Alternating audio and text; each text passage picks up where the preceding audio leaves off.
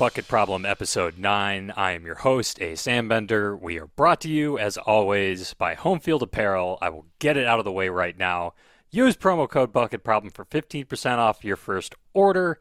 Ready or not, it is the football preview. And ready or not, we are starting with the defense. Dan and Connor are joining me today. We're not going to mess around. Before we jump into that, we are going to have a quick general discussion about how to read and interpret practice reports because this is a big thing in the fall. And as somebody who has covered the team from up close and afar, been to a bunch of high school camps, been to a few Michigan practices back when they actually used to let media members hop in there for about a half an hour before kicking us out.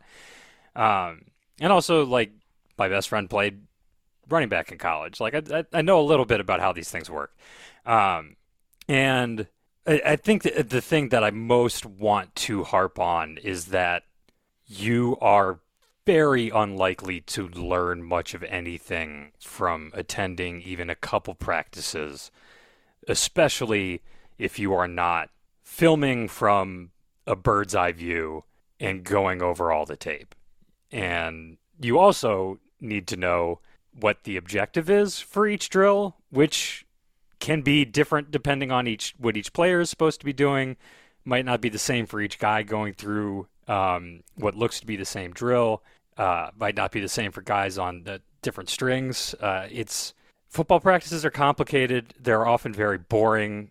Things can look very out of whack at times, and also the the parts of it that um, are most informative are generally the parts of it uh, where people are not uh, allowed to stay if they are liable to leak word about them. So I think that's where I'm, I'm going to start with that. Uh, do you guys have anything to add on the uh, how to read these things front? Yeah, I, I, know Dan's actually gone through some football practices, so he could probably speak to that. I will say just today, serendipitously, I'm my hometown is Laramie, Wyoming, home of the University of Wyoming Cowboys, and today I happened to be parked for a while next to a University of Wyoming football practice, and I watched for several minutes, and I can tell you I learned less than nothing from watching their practice. Like as as Ace said, I think the thing that sticks in my mind is like I couldn't even really tell you if the corners like when they were doing you know sort of drills that resembled uh, actual football plays. I couldn't tell you if the corners were doing well even, and that's like one of the easiest positions to assess.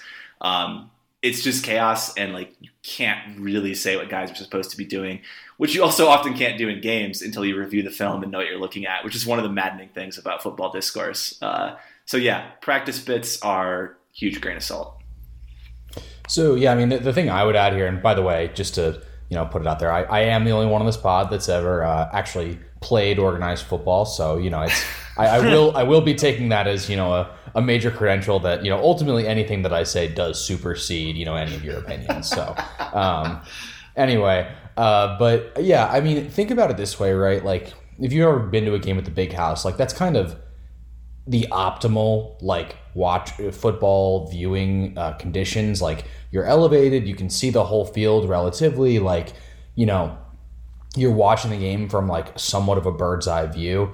And think about when you go home, like you know who won, you remember big plays, but like I can tell you personally, like even with you know I watch a lot of football and it's hard to figure out like af- as you're leaving the game like okay what really did happen? Like you, you have to go through the box score and like remind yourself like what were the actual stats. You have to um, you have to go back and like watch the highlights again and then you have to uh, you know ultimately like to really get like an opinion you know like sometimes I, I will i'll go to like you know sites that have all 22 on them like you you'll you'll read like what pff had to say about the game maybe you know uh, MGoBlog's uh, under further review column, you know, something like that. Like, and even after all of that, you could end up with a very small sample size of plays from certain players that like do not tell you how good they really actually are. You know, over a larger sample, you know, over like a, a larger, uh, uh, the larger arc of their career, I guess. So you know, I would just take basically you have to understand that any um, any practice bits that you tend to hear coming from like former players that were led into practice or whatever should be take with taken with like a heaping helping of salt. And um, I think what's more reliable though to, is is what the coaches are leaking. Um, it's more reliable because the coaches do break down all the film of practice and do spend a lot more time with the players.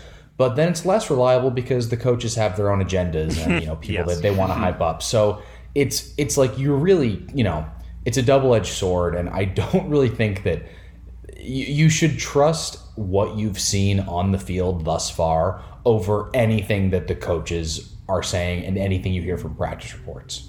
Yeah, uh, it should be important to remember that the term uh, reading tea leaves, uh, remember where that comes from. It's not like a hard science. Um, and that's what we say when we talk about trying to figure out these practice reports.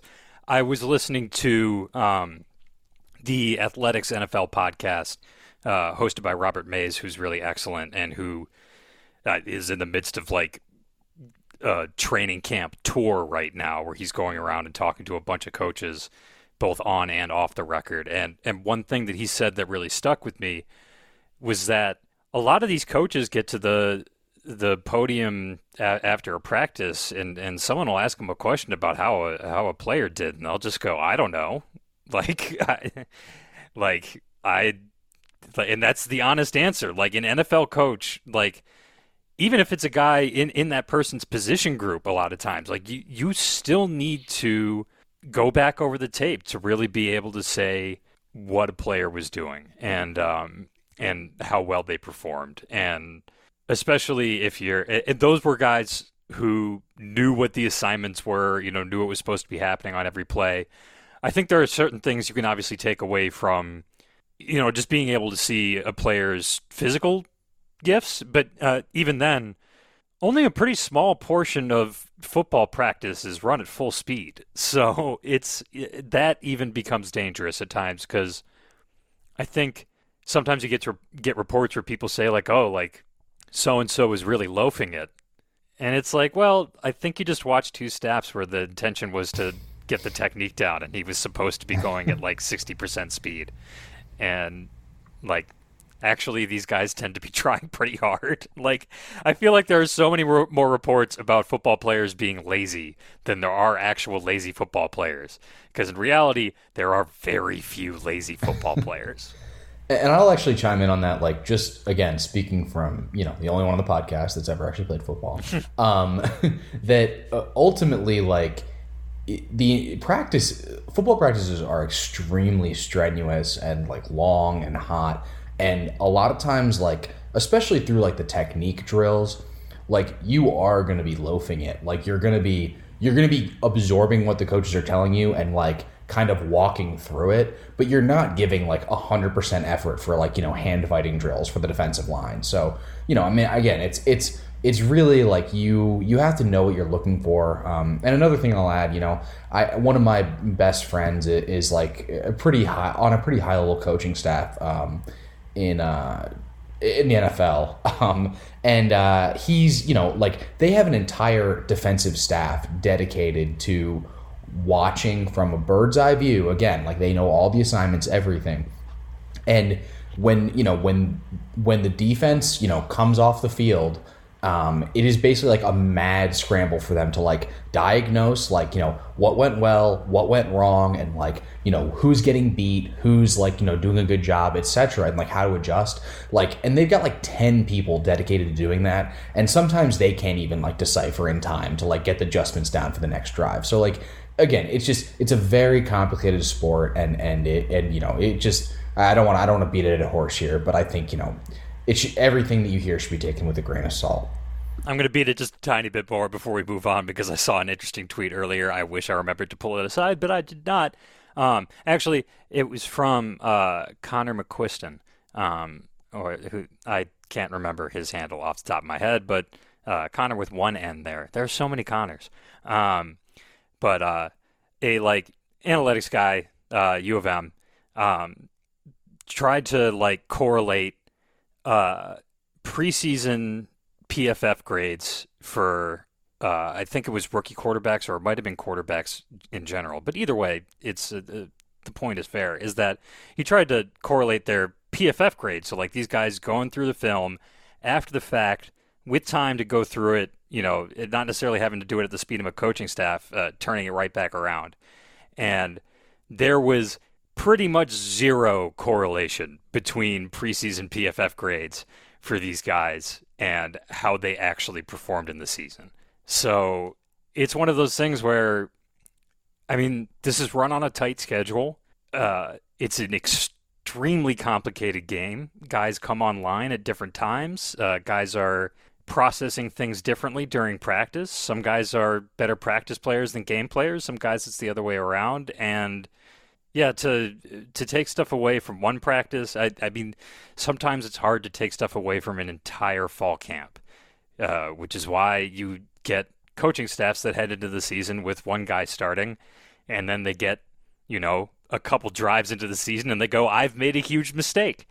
Um, it's, yeah, it's it's a tough game to figure out, and uh, watching from the sideline uh, for a few drills is it sometimes maybe almost makes you know less uh, than you came in knowing. So, on that note, we are going to, um, I think, largely based on our impressions from sometimes 2019, a little bit 2020, although, as you'll hear, we're pretty willing to throw that year out the window for, uh, I think, mostly obvious reasons at this point. But uh, uh, COVID and an entire coaching staff change is a good short summary.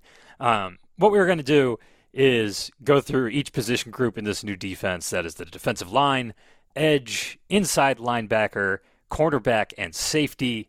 Uh, Connor is going to give the bullish case for the outcome, uh, the ceiling case, if you will, while still keeping it uh, realistic. And Dan is going to give the bearish case, and I get to be the decider. Um, so uh, I will turn it over to uh, well, Connor. First of all, um, before I do that, uh, we'll start with the defensive line. The short version: Michigan is moving to a three-four defense um, under new defense coordinator Mike Macdonald. Um, so that means a true zero tech nose tackle uh, with a planetary space eater type guy, and two defensive tackle like defensive ends You've seen Wisconsin run this. Um, obviously, Michigan is porting this over from the Baltimore Ravens. Um, so your projected starter ish. Uh, uh, we'll see. Um, Mazi Smith is probably starting at nose tackle. It's either him or oft injured Oregon State transfer Jordan Whittley, who's had a pretty uh, nomadic college career, but is absolutely huge and uh, you're going to be platooning those guys anyway because the, the job of a nose tackle uh, uh, is difficult and, and requires some rest. Um, Chris Hinton, the, the 2019 five star, could be either a nose uh, rotating in or he could play that end spot. He, he had really impressive interior pass rushing credentials. Uh, coming out of high school, uh, kind of fits that mold. So I, I, actually really like him as a three four end if he can stick there. Donovan Jeter, another guy who is has gained a significant amount of weight since uh, Don Brown left the premises. Um, probably not a coincidence there. Um, another guy who could maybe play nose or slide over and eat space uh, as an end, although you probably want a little bit more pass rushing upside there, which you could possibly get uh, from Julius Welschof, uh, the German import uh, from 2018 who had uh, some very fun training videos and whatnot. Um, with that, I, I don't need to run through all the names. I've probably already done it excessively. Connor, what is the bullish case for the interior of the line?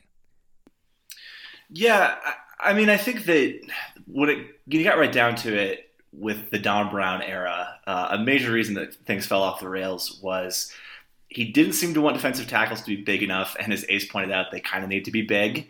Um, and I also like for a lot of a lot of time there, it didn't really seem like he just was not fitting things to the personnel that he had in their strengths. Right? You had Kwity Paye, who was now being groomed to be like a freakish pass rusher in the NFL, used at, an anchor spot. And both he and Aidan Hutchinson last year and the year before that had to clean up for a lot of um, the fact that defensive tackles could not do their duties. All of which is probably getting too much in depth with last year. But I guess the the the start transition now is insofar as Macdonald is probably mostly going to go to a 3 4, although he's very big on saying sometimes we'll run a 6 1, whatever. Um, we'll say mostly 3 4. It, it appears, as A said, like with Wisconsin, you're going to have three big guys whose job is to hold their ground, prevent anything from happening up the middle, uh, and squeeze the pocket. And I think, like, this bulked up Michigan defensive line, which has at least recruiting credentials, if a lack of proven ability, I think that they can do that. I think that bigger Mazi Smith, um, I think Chris Hinton at 310, Donovan Jeter a similar weight. Like, I'm pretty optimistic about their ability to do that fairly simple task to, as a trio, eat up a lot of space um, and to make it harder for teams to go up the middle on Michigan than has been the case for the last few years. Like, I think that the, that the, the most sober bull case here is it should, at the very least, be a lot harder to blow Michigan's defensive line right off the ball immediately and get six yards up the middle, which is something we've seen like elite offensive lines like Wisconsin and Ohio State do. I think it's going to be a lot harder to do that with these guys. Yeah, I would agree. I would agree with that. Um, I would agree that uh, it's it is going to be harder to just cave Michigan's defensive line, and um, just by virtue of the fact that there is simply three of them instead of two um, and hmm. they're you know appropriately sized. I mean, I mean that that sounds sounds silly, but you know, in the most literal sense, uh, you know, in the same way that Wisconsin is harder to move the ball on the ground because you know there's more beef up front. Michigan will you know also have that similar characteristic. Um, I think that the, the, the bear case, you know, is, is it's pretty easy to one to make here, given um, the Michigan's interior defensive line play over the past couple of years. Uh, but I think the bear case to make here is that um, you know you're stretching an already underwhelming position over um, over uh, three positions instead of two. Um, you know, you absolutely in this defense need a a nose that uh, can can not only you know eat space but can hold his own against double teams, like genuinely not get blocked off the ball, um, and I, I look, you know, I mean, this go, of course, this goes against, you know, what I said last week about, or two weeks ago about, you know, being the the founding member of the the Mazi party. Um, but I, I do believe in Mazi Smith to do that. yeah, yeah, no, it's it's not going away, um, or it'll rain for a thousand years. Uh, but uh, um, but uh, anyway, no, I believe I actually believe in Mazi Smith's uh, Smith's ability to do that, but you know, he, he is unproven. He barely played last year. Um, and uh, he's, I, I, don't believe that, uh, you know, I don't believe they have depth at that position. You know, you have, it's basically Mazi Smith and Jordan Whittley. Um, and Jordan Whittley, you know, from all accounts, is, is very overweight and probably not ready to play significant snaps. Um, and then, you know, at, at your, at your tackle positions, so, you know, you're kind of, they're going to call it defensive end, but it's, it's, it's a tackle. Um, you have Chris Hinton, who you know has got all the talent in the world, but has not really flashed like any wow ability um, in the past two seasons, which you know could be a factor of you know sort of being a freshman in 2019 and then um, you know obviously last year was a mess. So I'm, I'm, not look I'm not selling any of these guys yet. Um, but then and then you've got Donovan Jeter on the other side who you know, was better last year, and we're hearing the hype for a third year in a row. But like, you know, I'll believe that when I see it too. And that's pretty much your three. And your fourth seems to be Jess Speight. Um, like that's the guy that the coaches continue to bring up. Don't believe the walk-on preseason hype. Never believe it. I, don't look, I don't do believe it. the hype. I, I don't believe the hype, but he's the only guy they're really mentioning at those spots. I mean, it's those three, and then it's him and they're and honestly they're bringing up Speight with Hinton, you know. So like it's it's like those are probably your four, um, and you know someone else is going to play like like I'm sure they're going to have someone else emerge, you know. But right now, those seem to be the guys the coaches are comfortable with, and you need those four to play. You know, if if, if the three four is really going to be your base defense, which it seems like it is, those four are going to have to play all your snaps at those three positions. And um, yeah, like I think that you know I think they're going to be better against the run because again there are three of them. They're all three of them are a year older and probably a year better. Um, and and you know allowed to like get up to the weights that they, they naturally you know should be at. Um, but do i think that any of them are going to be difference makers? You know remains to be seen. So you know that that that's i think i think the bear case is like a a, defensive line an interior defensive line that is better against the run but gets gas because they're thin and is one injury away from being really really shaky the injury case is definitely strong and one that gives me a certain amount of pause before I do what I'm going to do anyway, which is actually side with Connor on this one.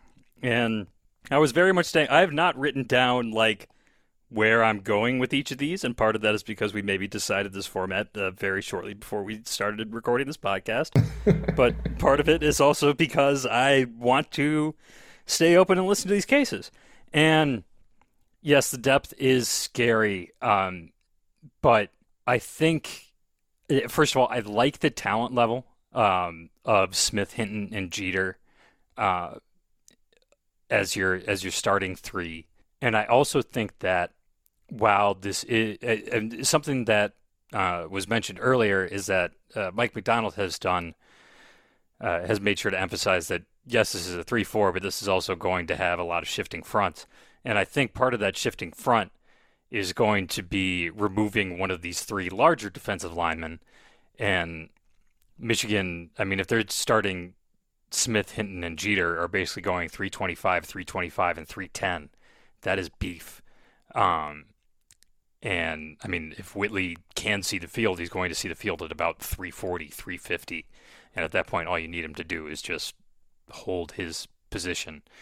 But I think you're going to see, you know, you might see one of those guys lifted off the field at times, have Aidan Hutchinson slide down, put his hand in the dirt, uh, put a third edge guy on the field or another safety on the field, depending on uh, what kind of offense you're going against, what down it is. Uh, I, I, think there's going to be a fair amount of if they can pull it off, and obviously you, you do worry about running into some hurry up issues with this. Um, but I do think uh, they're going to be able to pull off having some situational subs and some packages that can cover for uh, some of the depth issues, especially since Hutchinson has proven that he can even slide inside and be pretty Im- impactful, especially uh, on passing downs. And while you don't want to mitigate his edge rushing, um, you can at least do that to give guys a break. So let me just give a quick counterpoint. So, like, who do you see as like the impact pass rusher of that group? Because I mean, no one's really shown anything yet, right? Well, Julius Welschof. Well, yeah. First of all, you know, put juice on the Gilston diet, and let's see where this goes. Uh, but also, name an impact pass rusher from Wisconsin from their three traditional defensive linemen. It's you're yeah. gonna have a tough time doing it. Uh, okay, fine. Because I, other fine. other than J.J. Watt, who admittedly was awesome, uh, the guys who actually impact are the dudes who are standing up, and we will get to those dudes right now because we are on to Edge. Um, those guys are standing now, as uh, I just mentioned, and as I mentioned earlier, one of those guys is Aidan Hutchinson.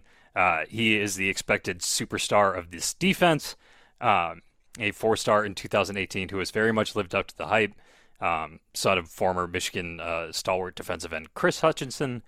Um, he's going to be pretty excellent on one side, and uh, I do think that uh, um, having a more of a pass rush oriented position, in fact, really two of them, is is going to at least benefit him statistically.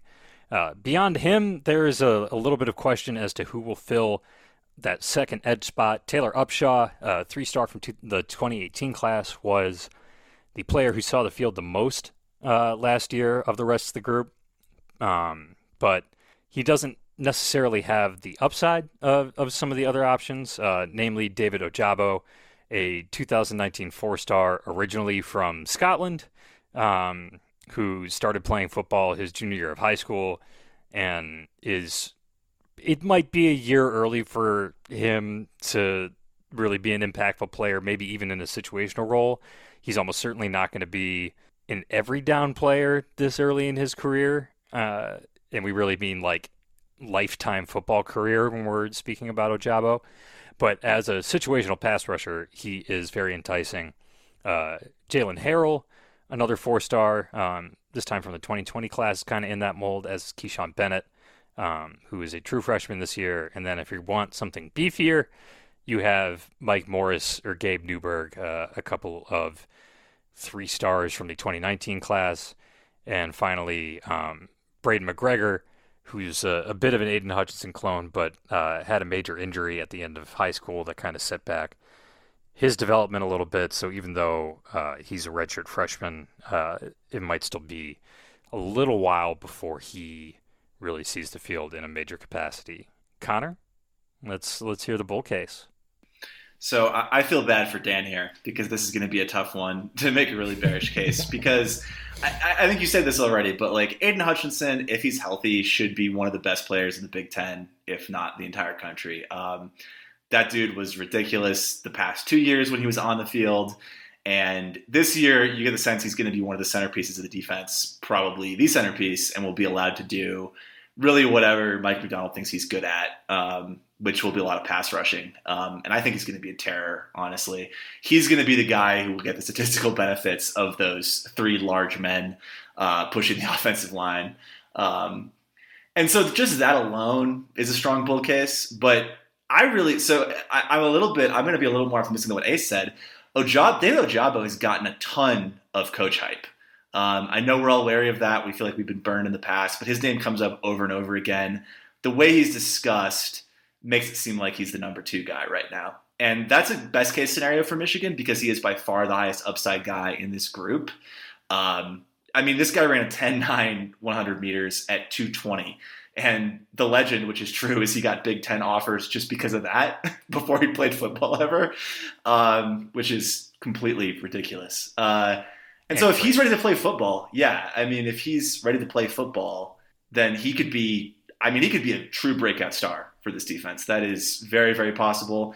Um, I think he's going to make some mistakes this year. I think he will. We might be frustrated with him at times, but I'm very, very excited to see him actually get on the field. And then the third guy there is Taylor Upshaw, who last year looked like a guy who at least belongs on the field. Like he looks like a solid guy, kind of unspectacular. Um, and that's you know you're going to have two of these guys in the field at most, probably most of the time. I really like McGregor's potential. He is coming off a major injury. Jaylen Harrell was specifically recruited to be kind of an Uche light, um, and he's a second year player. And you just got a bunch of guys like this is a, this is a group where you have a bunch of guys who I kind of like, and you only have to fill a couple spots, maybe often just one spot. Um, so athletic upside, the fact that these guys are the ones who are probably most going to benefit from the new structure of the defensive line, the fact that you know that Mike Macdonald is going to move them around and put them in position to succeed because this is his kind of pet position. This is what he coached at Baltimore. Um, I'm really excited, and I think it's tough to make a bear case, but we're gonna hear we're gonna hear Dan do his best.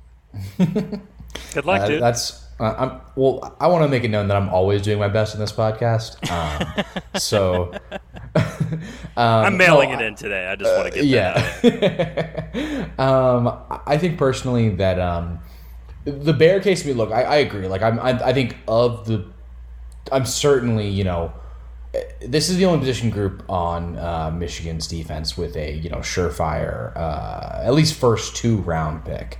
Um, so you know, I, I think it's I think it's it's a relative bear case, right? Like I'm not here to argue that Aidan Hutchinson's going to be very good at one position. Um, I will say, you know, like he is uh, changing, you know, what he's being asked to do. Um, you know what is what he's being asked to do is is more simple. So you know, I I don't know if I can really make, you know make that argument, but you know, um, I, I, I think it's it's going to be a different kind of pass rush. I think he's going to do well at it. I think there'll be an adjustment period. Um, so that's that's if I was trying to make a bear case, I would say you know maybe a little bit of a muted um, Aidan Hutchinson impact early on. Um, and at the other position, you know, I think I think something I, I would say is that uh, you know I I believe the David Ojabo hype in terms of like his athleticism. Um, you know, if he's not truly ready to go uh, in terms of like you know just being an every down player, which I I do find it hard to believe that he's truly like 100% ready to be a defensive end. Um, then you know you're you're going to be going with probably Taylor Upshaw most of the time, and then a bunch of guys that haven't really played, and you know potentially you don't have an impact pass rusher that other spot. So you know, I mean, look, th- that's really all I'm going to say about it because I agree. Like, I, I like this position. I think you got a lot to choose from at the other spot. I think Aidan Hutchinson's going to be great. But if I was making a bear case, I would say there's going to be adjustment period for Aidan Hutchinson, and beyond Aidan Hutchinson, you don't know that you have an impact pass rusher at that other spot. And you do I will say this is this is also another thing about this defense. You do need these two spots to both be impact pass rushers as opposed to Don Brown's system where one of them was kind of um, one of them was an anchor, more of a run stopper, and uh, he he kind of supplemented that with blitzes in this defense, you have three interior defensive line spots that aren't necessarily pass rushers, and you need your two edges to be impact pass rushers. So, you know, I will say I'm, I'm hopeful for David Ojabo, but uh, if he's not ready to go, then you might be lacking for, you know, firepower a little bit on the edge. You almost had me at the end there. Uh, I, I, will give you credit for uh, really putting your full effort in there, Dan. And uh, and noting that it is extremely important in this defense to get uh, solid production out of both uh, three, four outside linebackers. That said, Aidan Hutchinson's going to be really good. Uh, our, our worst case scenario is not accounting for catastrophic injuries, and you have a ton of bodies to throw at one spot. Several of these guys are pretty well regarded, especially Ojabo and Harrell in terms of their high school recruiting profiles. McGregor too, uh, if he's um, back to full form, and uh, Ojabo's potential is really exciting. If the if the floor is Upshaw, and it's it'll be an improved version of Upshaw. I, I, I just think that's that spot's going to work out. So I, I have to go with the bull case here. Um, don't expect uh, it to be a much longer string of bulls. Um, and that brings us to inside linebacker um, which is mostly this. I mean, it's not dramatically different uh, in terms of you're mostly going to have the same guys uh, filling those positions. They don't have quite. I mean, they have a fair amount of coverage responsibility just because you're you're generally rushing both edges. Um, you you're going to have to be pretty decent in uh, your zone drops at least. Although that was also um, especially as the season wore on last year, uh, a, a, more heavy emphasis under Don Brown.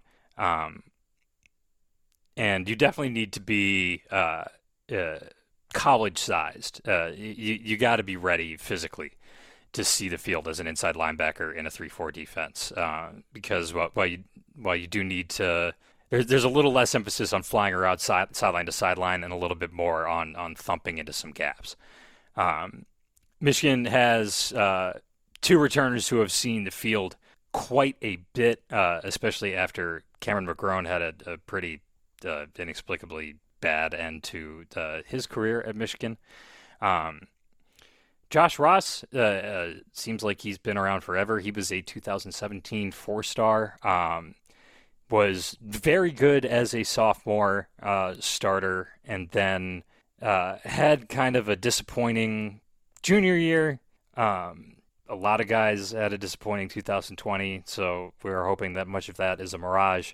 Uh, Michael Barrett came in uh, as a three star athlete who I, I, think was kind of unfairly bumped down the rankings because people weren't sure which position to put at, um, whether it was uh, kind of option quarterback, uh, running back, or linebacker. Uh, Michigan decided on linebacker for him relatively early. He's been a special team standout. He has made an impact at the linebacker position now, and um, I, I, think he's got decent potential. Uh, after that, it is a lot of young recruits who have not seen the field yet. So I'm not going to name a ton of names. I'll just say that uh, Junior Colson, an early enrollee true freshman, has been mentioned as uh, possibly the third linebacker, although it seems like that might go to Nikhai Hill-Green. Um, who is a redshirt freshman. um, so, Connor, Um, this time, I wish you good luck. thank you, thank you. Uh, who's ready for Junior Colson season, folks? Um, I mean, I actually am. I, I him seeing the field this year would not be the worst thing because that dude is one of my favorite recruits in recent memory. But he is a true freshman. Um, okay, so here's a, a, major theme on this defense that I think is getting buried in all of the understandable pessimism that we're seeing across the board from analysts. There's a ton of experience returning on this defense. Now, the obvious counterpoint is a lot of that experience has been shaky. But um, Michael Barrett and Josh Ross, as Ace pointed out, have seen the field a lot. And at various points, we've seen them both have stretches of playing good football. And they both have some highlights to their name and everything else. And they both had periods where we thought they were like NFL draftees. And they also both had periods where we thought they didn't belong on the field. And yeah, it's it's been up and down. But I do think that like you could do a lot worse, and plenty of teams in the Big Ten will probably be doing worse with their starting linebackers than those two. And then, uh, yeah, you have to sort of, you're sort of uh, jury rigging everything after that. Um, J- Jim Harbaugh has gone so far as to praise Nikhai Hill-Green, saying he's not a normal sophomore, which is definitely what you want to hear about your like third linebacker, who may even start. it sounds like. Um, it actually, it sounds like the the bits from MGoBlog today were kind of pushing it towards that the starting group would be like a rotating three of Barrett, Ross, and uh, Hill-Green. And Hill-Green sounds like a smart kid with some athleticism, not great. And Colson might be, you know, the fourth guy there as a true freshman, which, yeah, and I'm not going to sugarcoat it. That's not ideal. This is a thin position. I think that the good news before Dan before Dan buries me here is I think that the nice thing is a lot of the times there there will only be two of these guys in the field. A lot of some sets, if if there's like like Seth described this as a five one five uh, a lot of what Baltimore does. There might only be one inside linebacker on the, in the field a fair amount of the time. So you don't have to field three guys. You only need two, one to two most of the time. So the thinness is not as fatal as it might seem. Um, and they do have veterans up top. That's the, that's the bull case. All right, let me just uh, crack my knuckles here. Get ready to go to work. Um, So I, I think I, I, just do want to make the point about the difference in um, responsibilities in a, in a three four versus a four three. Um, you know, so you know, we, we, we touched on earlier that you know we think Michigan's run defense will, or at least interior defensive line will be better just by virtue of the fact that there are three of them. And you might say like, wow, like awesome, like you know, why why doesn't everyone just you know use three interior defensive linemen? Well, the answer is because you have to take away from somewhere, and that somewhere you're taking away from is uh, linebacker. Um, so your linebacker level now has a ton more stress pat put on it, right? Because less is going to get by the defensive line, but things are still going to get by the defensive line. And when they do, your linebacker level has two men, um, and they have to be uh, both able to run sideline to sideline and able to read and you know make the correct play and be in the right spot. You know, um, Wisconsin has done this by having um, Wisconsin, I mean, constantly has incredible off uh, uh, linebackers, um, but you know specifically they're guys that are like super drilled in just like where to be and what to do in, in the defense, um, and also they're guys that you know I know we make a lot of jokes about like you know Wisconsin's linebackers and people make a lot of assumptions about their athleticism for you know whatever reason. Um, but uh, but they are usually very athletic. I mean, there's a lot yes. of uh, and a lot of NFL guys on those uh, Wisconsin. Um, you know, in those Wisconsin linebacker core. So, you know, this is a critical position for the defense, and I think it's one, unfortunately, where Michigan's defense may, you know, it might be the keystone that, you know, kind of crumbles and falls apart, unfortunately, because um, there really just aren't that many good options. I mean, Josh Ross, you know, we're getting a lot of talk that he's, you know, back and like ready to contribute. Um, and I and I do buy that in terms of like he's a team leader and like I'm sure he's better. He's got to be better than he was last year, but he is you know not necessarily what you would. He's more of a fourth uh, a four two five or four three linebacker. Um, you know, and I don't quite think he's up to the task to you know be like I think he'd be a good like second best linebacker in this defense, but as like the leader, I just don't know if he's if he's like that caliber of player. Um, and then you have uh, either um, Michael Barrett, who you know base played a totally different position last year. I mean, Viper was a linebacker position, but mostly he was like covering tight ends and blitzing. So you're now you're now moving him back to one of two critical linebacker spots and asking him to you know read, react, and and, and be in the right spot. Not to mention the fact that he's kind of undersized. Um, you know, that's that's that's kind of rough. And then Nikhai Hill-Green, who you know, it seems like the staff's generally high on, and I I think you know could be you know uh, uh, that Wisconsin type linebacker that's just like very heady, you know, kind of like a uh, maybe Mike McCray plus a little bit of athleticism type. Um, but he's he has not seen the field yet, and he didn't see the field last year when they were falling apart. Which you know, who knows how much of Don Brown you know not wanting to play freshman that is, but you know, he he he, he didn't play, and he's going to be seeing his first game action potentially in a very critical spot in this defense. Um, and then you've got Junior Colson, who again I'm super high on, but like he's going to be a true. Fre- I think he's a prototypical type of linebacker for this defense, but he's going to be a true freshman, and he's not going to be making the right reads. And he's going to make some spectacular plays, but he's also going to make some spectacularly wrong reads. So, I mean, just I don't see a path where this is a critical part of this defense, and I don't really see a path to it being anything better than like, you know, passable. Um, so, uh, oh, and also they're going to be asked to cover a lot more because uh, there's no vi- there's no Viper. Um, so they're going to be, you know, and uh, you know, I mean, I, th- I think Michael Barrett's been shown to be able to do that, but Josh Ross is, you know, kind of still um, I mean, he got dusted by uh, Connor Heyward a couple times last year. So, um, you know, well, Connor um, Heyward's I, a tight end now. So, you know. well, yeah. I mean, look, uh, him, him, and Rocky Lombardi and Paul Fanson are like the, the leaders of the uh, owned Dan club. Um, so, anyway, uh, but, but uh, yeah. So, so anyway, I don't mean to get too negative, but I, I just I think the bear case is a pretty easy one to make, and you know, the correct case to make, honestly. Yeah, I'm not going to argue too much with what Dan just said. Uh, I, I do think there is some upside, as as Connor has pointed out, but um, I'd be a little bit nervous about this group, even if Michigan was staying in the same defense and asking them to maintain the same responsibilities. And while I do think Barrett fits well as as this type of linebacker, um, I don't know if he's a true number one. Uh, he hasn't played inside linebacker yet in his career. And I, I share the same concerns about Ross being able to handle the coverage responsibilities and just the complete lack of proven anything behind those guys. So, um, yeah, when part of the bull case is that the position may be de-emphasized, uh, that's that's not that's not always great. Um, before we jump into the defensive backfield, and I know you are all really, really looking forward to that. Um, we we have to talk about something, and that something is that our our our sponsor, Homefield Apparel, and use the promo code Bucket Problem for fifteen percent off your first order. I know a lot of you skip this. I'm getting it in quick. Um, that was a flawless segue, Ace. Thank you. Um, they they've turned against us. Uh, this week's big news Saturday school is the Washington Huskies, Michigan's week two opponent. They are a month before this game, handing home field magic right to Washington. And this aggression will not stand.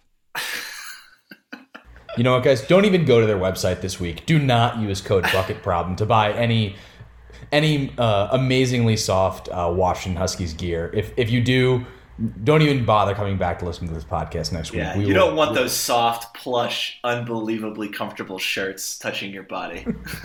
and, and, and, if you do decide that you must shop on Saturday at Homefield Apparel while using the promo code Bucket Problem for 50% off your first order, which you shouldn't, stand in solidarity with the Bucket Problem and the University of Michigan and buy from their Michigan collection and not from their Washington collection.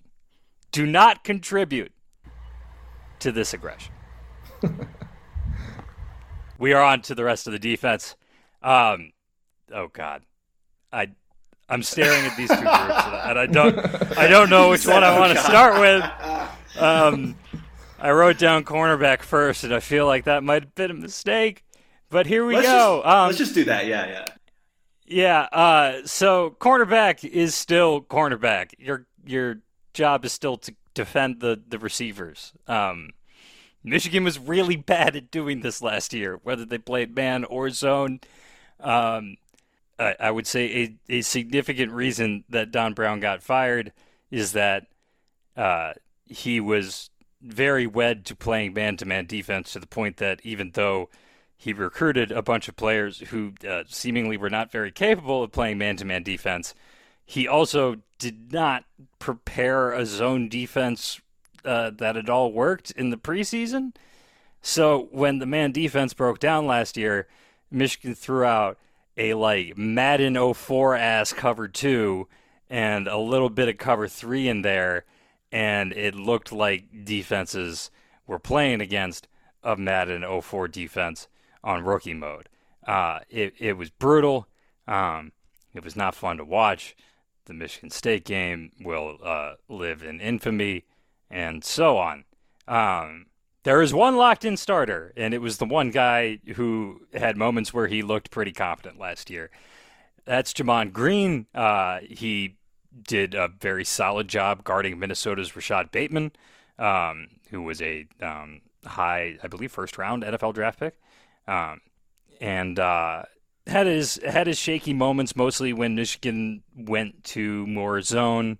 Uh, but overall, you know, he's six two. Um, actually can play the ball, uh, which we'll get to, you know, how that was an issue for some other guys, um, and has solid athleticism, which uh, also um, not necessarily an emphasis under Don Brown with recruiting, which was strange.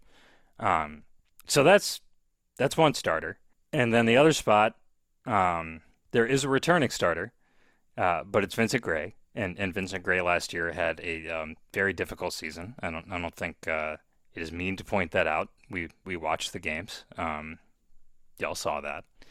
Um, so Gray is going to have to fight to keep the starting job.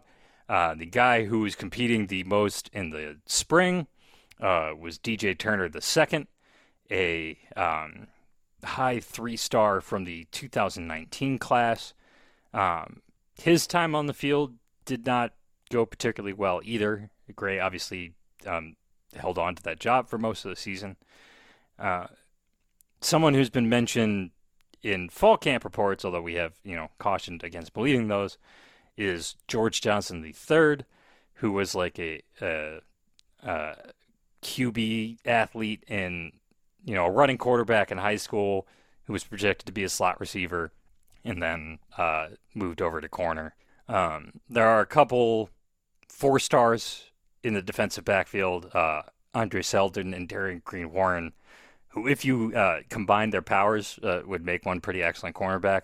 Uh, the problem is that um, Andre Seldon is the athletic one, and he's five eight, and Darion Green Warren is uh, the one who's properly sized for a cornerback at six two, but he runs like a four seven. So neither of those guys have gotten much practice hype. Um, who knows? Maybe one of them will break out. Um, but uh, the um, names have been mentioned before them have been a little alarming. There's not much aside from that. Uh, Ja'Den McBurrows is a three star who enrolled early, and there's uh, Eamonn Dennis, um, who was a very fast uh, three star athlete in the 2020 class. Uh, Connor? Um,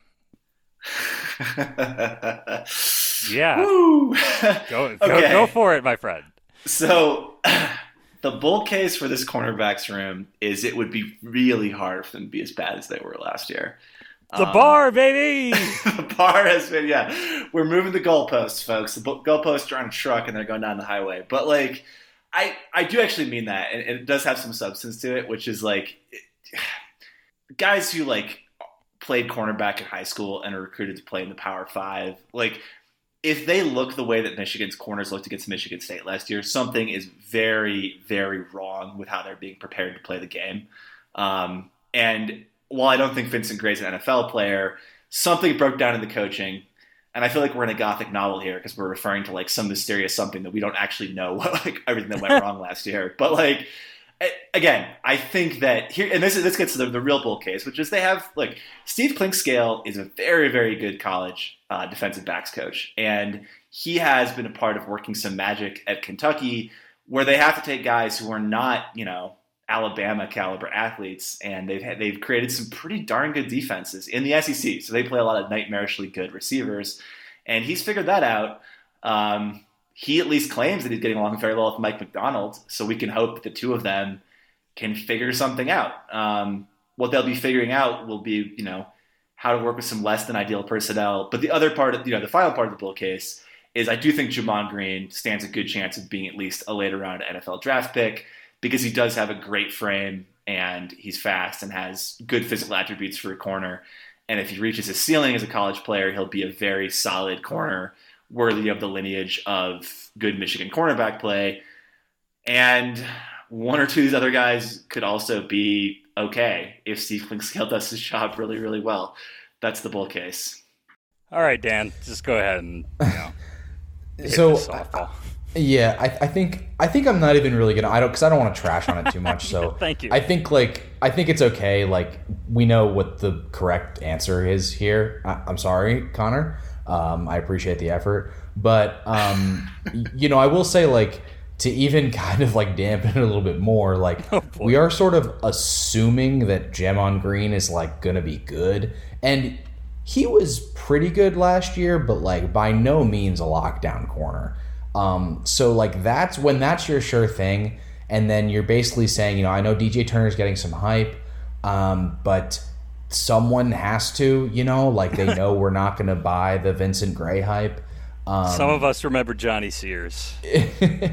um, and uh, I, I, think I think that it's just this is going to be a rough position group. Um, I think the upside, you know, again, like I, I don't want to dump on it too much is they are going to be playing like you know they're going to be varied coverages so they're not going to be asking these guys to totally play on an island um, you know but and so so they're going to be playing you know quote unquote like more zone. They're going to be um, probably trying to mix up coverages to confuse quarterbacks um, etc um, but you know then the downside of that is like a they're going to have to learn all these new coverages basically from scratch because like god knows uh, you know uh, don brown wasn't teaching it last year. Um, you know, pattern matching cover three um, is not something that's you know easily picked up in one off season. Um, and also, I, I do want to say, you know, like I think there's a certain level of like uh, in in like the foot the, the the discourse is like, oh, just play zone, you know, and it's like it's not like flag football where it's like you, you guys get winded after like a drive or two, and you're just like, oh, let's like switch to zone, you know, and everyone kind of just like like lays back and is like, all right, let's just like let's uh, let's let them complete whatever and just you know come up and tackle. It's like zone is like you still have to be athletic to play zone. You still have to be able to break on the football. You still have to also play like basically like if you're playing cover three, you're at, at a certain point your corners are are playing man because yeah. if you if you run a deep route, you know yeah you've got cushion, but there's no one like you're playing a deep third. Like you're gonna have to cover that outside route one on one effectively. Um, you know, so it's a little bit less stress, but uh, it's still like you know your corners have to. You, your corners have to be fast. They have to be athletic. They have to be able to play man-to-man coverage um, at a certain point. So you know this this position, you know, Michigan, this position group for Michigan is uh, you know, it's rough. And and and to add no insult to injury, like I think you were kind of hoping like some of the young guys might sort of hit their stride.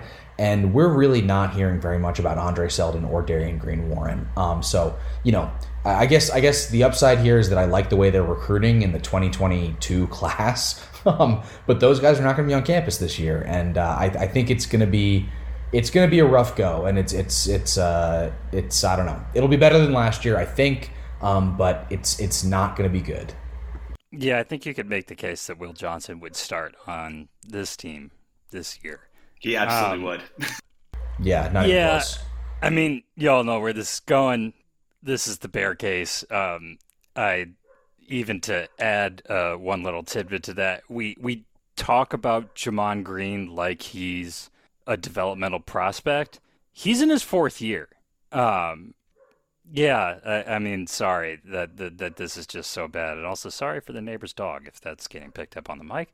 Um, but uh, yeah, we're just not hearing the right things right now uh, for even like the relatively decent upside case, and it's just hard to get uh, particularly excited about uh, much about this position group beyond uh, hopefully Gemon Green maybe getting up to I don't know the honorable mention All Big Ten, third team All Big Ten, second team maybe you know somewhere in there um, would be uh, definitely nicer than what they had last year. And then at the second spot, I think uh, you're just hoping for a certain level of competence.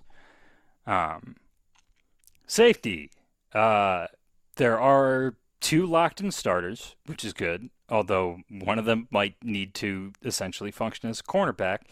Uh, that guy is uh, 2019 five star uh, Dax Hill, guy who Michigan lost to Alabama and got back. Um, if you don't think Michigan is throwing the bag around, uh, listen to that last statement again.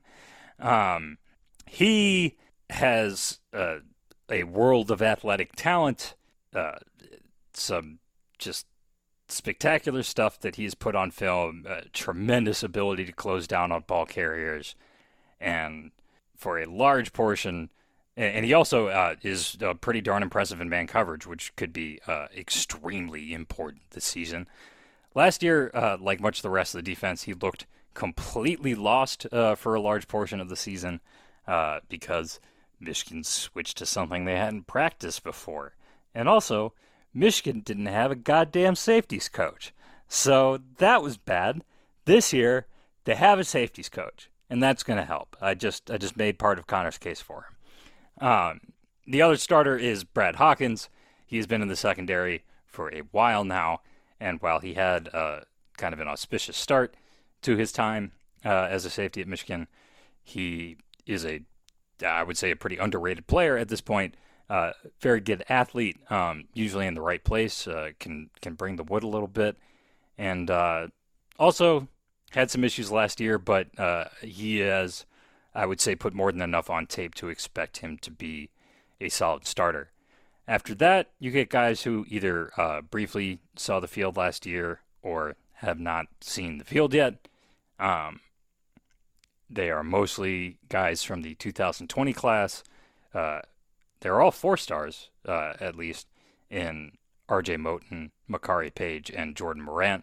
You also have a couple players in the 2019 class in Quinten Johnson uh, and Jalen Perry, who has slid over from corner, I think, some of these position switches may stick, may not. Who knows? It's you know, we have time. Uh, German Green is um, there. I think Michigan mostly took him because he was Gemon Green's twin brother, because um, he has not really seen much of the field yet at all.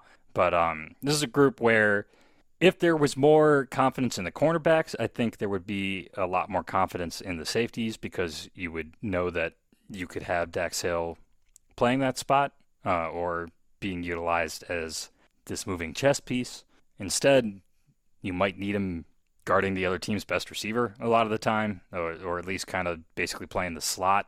Um, you kind of hope that he can get away with playing the slot. You want to keep that guy close to the ball. And if that happens, then you're suddenly going from uh, two returning starters to putting in uh, a new starter at safety. And uh, with these corners, a, a first year starter at safety doesn't sound ideal. Um, but Connor, maybe you can uh, you can talk me into the strength of the two, the two, two top guys and the chances that Michigan can fill somebody in behind them. So I'm actually like genuinely very bullish about this group. Um, I think there look, look there are two guys that are likely to be centerpieces of this defense that Mike Macdonald actually builds some interesting things around. One is Aidan Hutchinson, the other is Dax Hill because of all the reasons that Ace mentioned: exceptional athletic ability. Um, can do a lot of things. Can play all over the defensive backfield. Uh, is a really good run stopper at safety, actually, et cetera, et cetera. And I think you'll see a lot of him at nickel. Um, that seems to be inevitably coming, and I think that Michigan likes him a lot there. I think one reason they feel fine moving him around to a great extent.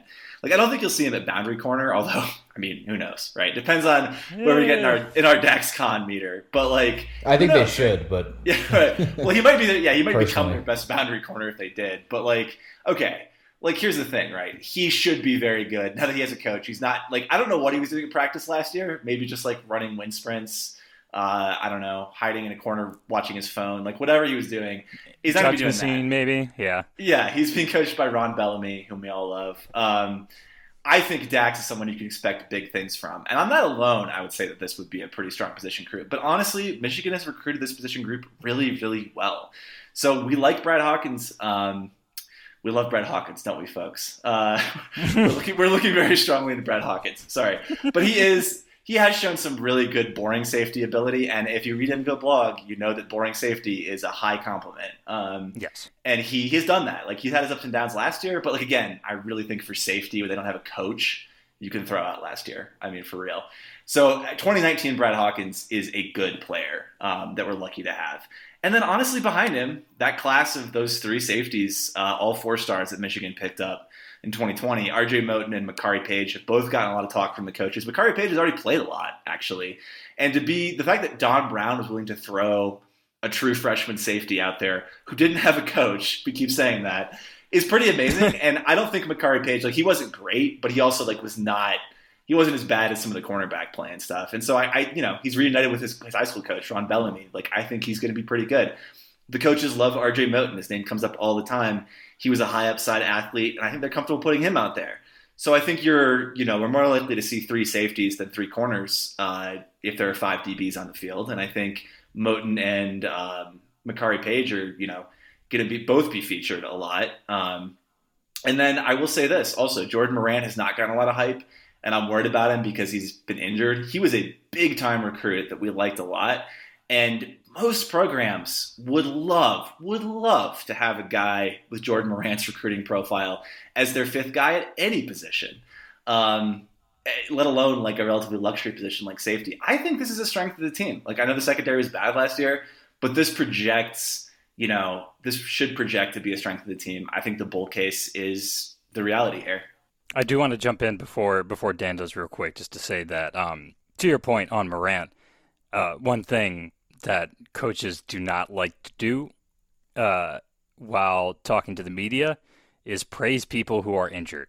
So if you're looking for somebody who's going to come out of seemingly nowhere to grab a spot, Jordan Morant might not be the worst bet because uh, coaches really do not like talking up guys who are not practicing. They just do not do it. It is a football coach thing. But guys recover from injuries and then suddenly they're still the same football player, and uh, Morant has a lot of potential. So um, I just wanted to throw that in. Dan, um, the you know, throw a wet blanket on us. Okay, uh, I don't really. I mean, I don't really want to because, like, I feel like I was, I was kind of negative. Do it. It's section. your job. Yeah, I know it's my job. This is why you pay me. Um, uh, but uh, Um, uh, I, what I will say is is, is the I, I do think this is going to be a relative strength of the team. So you know, this, again, this is a relative bear case.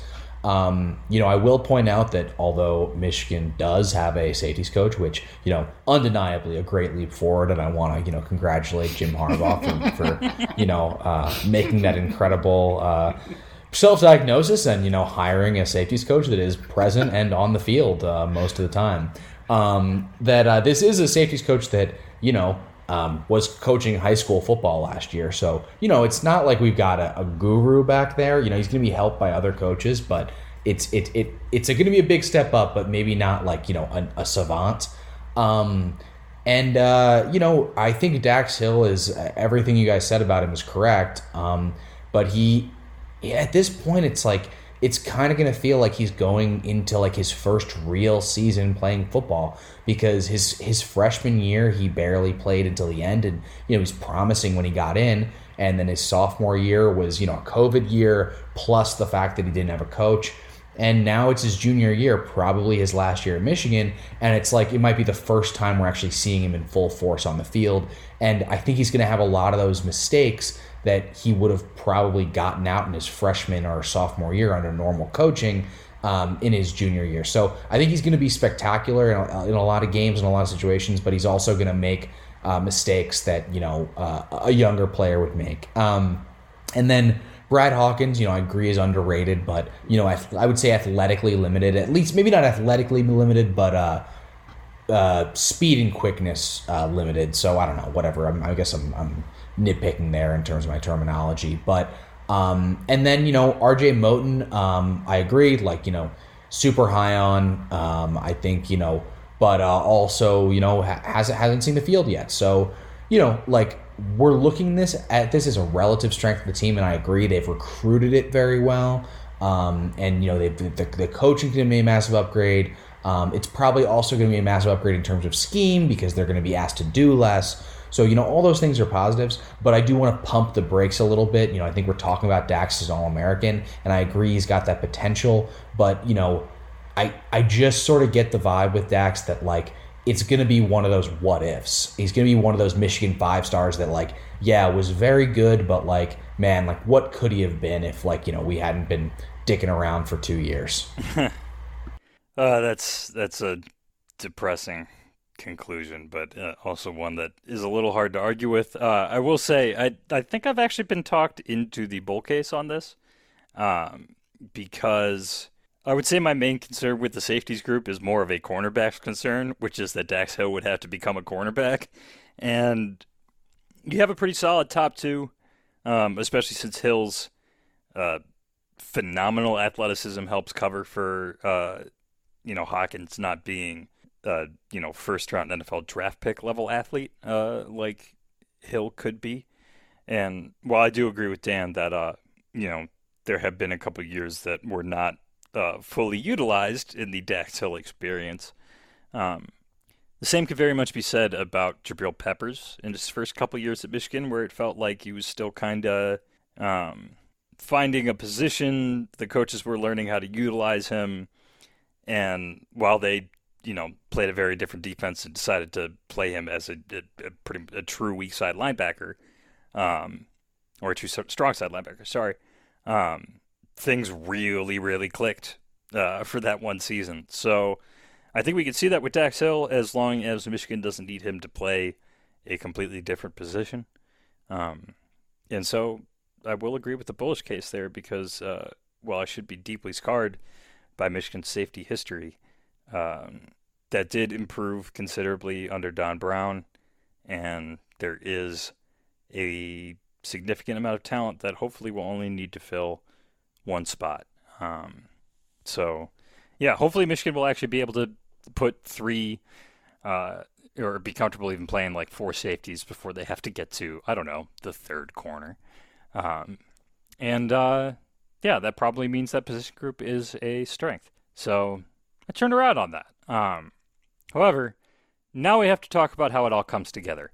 Um, so, boy, um, again, where to begin?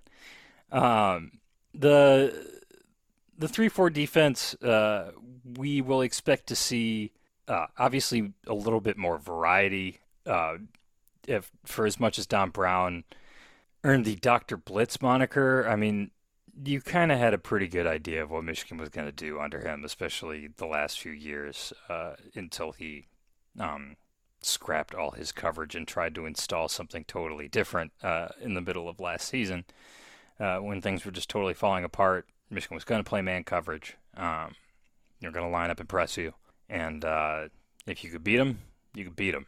Um, we're going to see more, I would say, um, coaching to players' strengths, and um, that is maybe yes meant as a, a, little bit of an insult to the way Don Brown was utilizing his talent uh, towards the end there. Um, I'm not saying Don Brown was a bad coach, uh, but things went a little sour at the end. Um, but I don't really, in part because I think um, this defense is going to very much be uh, designed around Michigan's personnel because they know that this is a transition year, but they and they also know that they need to improve to a certain level of just decent in one year, or um, probably this whole staff is going to be gone, or at least a significant chunk of it. Um, I don't want to make uh, very specific predictions about like the defense's aggression uh, or like um, how certain positions are going to be used, how much they're going to blitz, uh, what the style is going to look like. Also, Mike Macdonald uh, has been a co-coordinator on a team with a more prominent defensive coordinator, but he has not coached his own defense and has been in the NFL. So we don't really know what a Macdonald defense looks like. So I just said a lot of stuff um, to basically say we don't know. I am going to open with this before throwing it for the like overarching will this be good cases um, that uh, hopefully Connor and Dan are ready to make here. Um, well, you can go ahead and count up like oh there were like you know three bullish cases versus uh, two bearish cases in position groups, and so you know at least there's more good than bad. Uh, as we saw last year, um, one really bad, you know, one sore spot at the wrong spot can take down an entire defense. And if Michigan has number two cornerback play at all like they did last year, then it does not matter how good the defensive line is. Um, so yeah, I'm sorry to hedge against like what sounded like a, a, a surprisingly optimistic uh, discussion of at least uh, half the secondary, but um, yeah, kind of felt the need to get in that get that in too. So um, on that lovely note, Connor, uh, what's the high end for this defense? Oh, I the high end as far as numbers, like I, it's tough, right? Because I think if I recall correctly, I think Michigan was 84th in total defense last year, which, as I've pointed out many times, you're like in commuter school territory there. You're like in the territory of, of football programs run by teams that offer most of their classes. Uh, uh, Connor, I'll actually, yeah. I'll, I'll disagree. Uh, MSU was a lot higher than that. Yeah, no, so I don't. It's slander to commuter schools everywhere. there, there are schools founded in the last 15 years that probably had better defenses uh, last year than Michigan. So that, that I mean, look, nowhere to go but up is one aspect of it, which is a pretty grim thing to say, but it's kind of true. I think the the high case is simply like, and it, it, there's so many unknowns, right? And some of the unknowns have to break in our favor, and we need some luck, which I know it feels like Michigan football never has any luck, but I we're due. this time it happens. That's right. You'd think, right? Um, I actually am pretty into Mike Macdonald, and I think the more that I think about this and the more that I probe it, it really does kind of come down to him because he'll be the one making all the key decisions about how to deploy personnel and, and what to run within his sort of you know book of magic tricks of his he's promising multiple and he's being specific he's saying like we're going to run a 6-1 i don't know what that even looks like but like he's he's he's promising a lot of different looks and i think we will see a variety of things that will ultimately be a base 3-4 but I think it does come down to how good he is. Uh, by all accounts, he has a brilliant football mind, and it does sound like the players like him a lot. And again, I don't want to rip on Don Brown too much because we've done that enough, and he was a very good coach. But the players did not like him by the end. I think that's pretty safe to say, uh, based on how things were going with that team. And so, if Mike Macdonald is able to like turn things around in terms of getting the most out of his, the, the talent that is in this team, it's uneven talent it's relatively thin talent. A lot of it's unproven. But I think that if Mike Macdonald was up to his billing, he will be able to put these guys in positions to succeed. And I will say this again, I've said it many times in chat. There's enough talent on this team that I think if this were the Indiana defense, we'd be saying, okay, Indiana has some holes in their defense, but they're probably going to be pretty good. Um, can Michigan get to that level to be like in the upper half of the Big Ten? I think so. I think it could also all go sideways, especially if like yeah, if if it just sort of devolves into this like players don't trust what's happening thing anymore, which is not out of the question.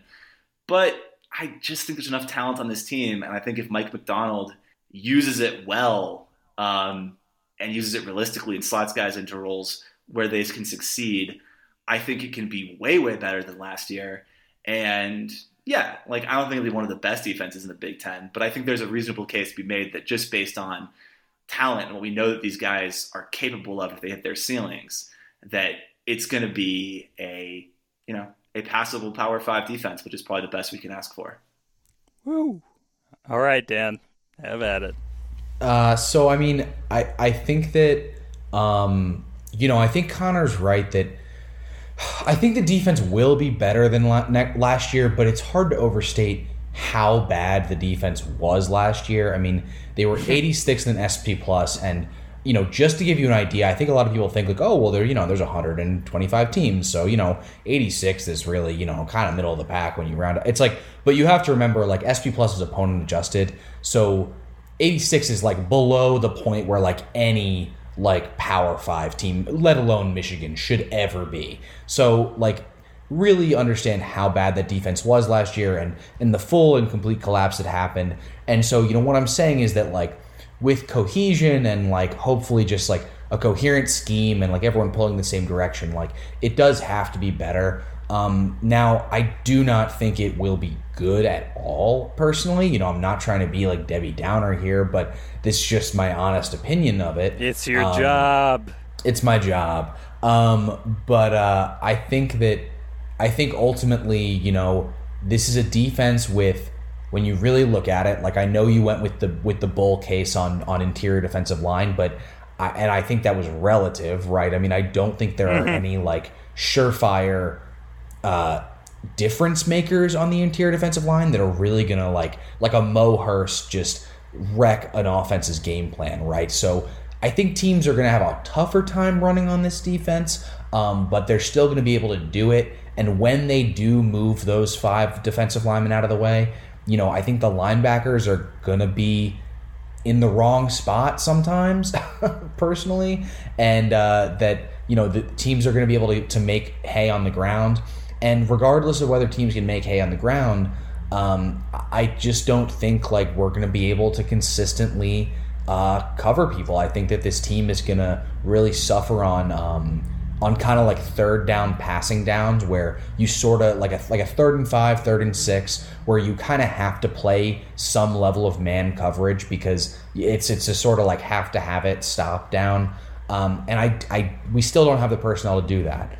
Um, so you know it's a defense, it's a team that it's a defense that really has to come together um, and, and really mitigate its weaknesses at both linebacker and cornerback and uh, interior defensive line um, you know, through uh, schematically and you know funneling plays to the right spots and and really you know everyone really knowing their role. Like if this defense is going to be passable to you know decent, everyone's going to have to be like 100% pulling in the right direction. Um, and you know, it's also a first year defensive coordinator that I am. You know, everyone that talks to him says he's an absolute savant. And I trust them. Like I, I, I like what I've heard from him so far, but he still is like this is the first time he's doing this. So you're putting all of that, all of those deficiencies that we've already talked about personnel wise on a first year defensive coordinator and asking him to, you know, sink or swim for, you know, the, the, the fate of the Harbaugh tenure. And like, I don't know, you guys, like that's that's a tough one for me to buy. Um, I just don't know how to like again that's all with the the uh, the the caveat that I think they're going to be better than they were last year. But you know if you're asking me do I think they're going to be good or even passable? Like you know you put a gun to my head I'm I'm going to say no. Yeah, um, I wish I could talk myself into the bull case, and I think actually it wouldn't be particularly difficult to do if you just looked at uh, a plausible starting 11. Um, I think Michigan can throw uh, a group of starters out there that are as talented and uh, have as much ability as any defense in the Big Ten, short of Ohio State. And I was going to say maybe Penn State, but honestly, Penn State's defense wasn't that great. Um, maybe Wisconsin. Um, the problem is that the depth is at all the wrong spots. Um, instead of having the uh, frontline depth on the interior, you have it on the edge where you can really only play two guys, um, and sometimes maybe only one. It's you're not you're not going to have a lot of situations where you're playing three or four um, outside linebacker types uh, and or defensive end types, um, unless you're in a real um, a very screamingly obvious passing down. Uh, in the secondary, the depth is at safety instead of cornerback, and they are uh, flipping a lot of guys between the two because Don Brown recruited a lot of guys who were um, kind of safeties because they were too slow to be corners. Um, yeah, so I like I like the high end of this defense. I think more than people would expect. I just am so worried about what happens if like any little thing goes wrong and also just that second corner spot stands out as such an enormous worry, uh, even with what will almost assuredly be improved coaching and and a scheme that works better um, than last year's. Uh, I cannot quite talk myself into this defense. uh, doing a whole lot better than I don't know, 40th, 35th in SP Plus. And while that sounds and is uh, a massive improvement from 2020, it is still not great considering uh, for both a, a, team that would be um, remotely trying to compete in the Big Ten, and um, it, also would not be great compared to the just general talent level on this defense. But uh, the talent, uh, especially given the switchover in scheme, and again the just general secondary issues, it is not really distributed the way you would want it to be. Um, on that note, uh, I think we're done uh, because if we talk any more about the defense, um, people are never going to come back. Uh, uh, so we will dive into the offense next week. Um, thank you to Dan and Connor uh, for providing their insight and also um, coming up with a format that uh, allowed me to just kind of sit back on this one and, and be judgy. That's what you do best, Ace. Yes, thank you. that's that's my strong suit. Um, so, uh, thank you for listening. Follow at Bucket Problem on uh, Twitter. Go to thebucketproblem.com. Subscribe to the newsletter and the podcast, uh, which is on Apple Podcasts. Uh, still, um, the Google feed kind of works. It we'll go with that. It's complicated, but it works. Um, so you can sign up on Apple or Spotify or Stitcher or yes, also Google. Um, once again, use the promo code Bucket Problem uh, at Homefield Apparel on uh, shirts that do not belong to Michigan's Week Two opponent. You jerks. Um, and uh, that's it. Thanks for thanks for listening, and uh, we will be bringing you the offense preview next week before finishing off the three-part season preview with a, a very interesting way to approach our uh, overarching finale. So uh, stay tuned.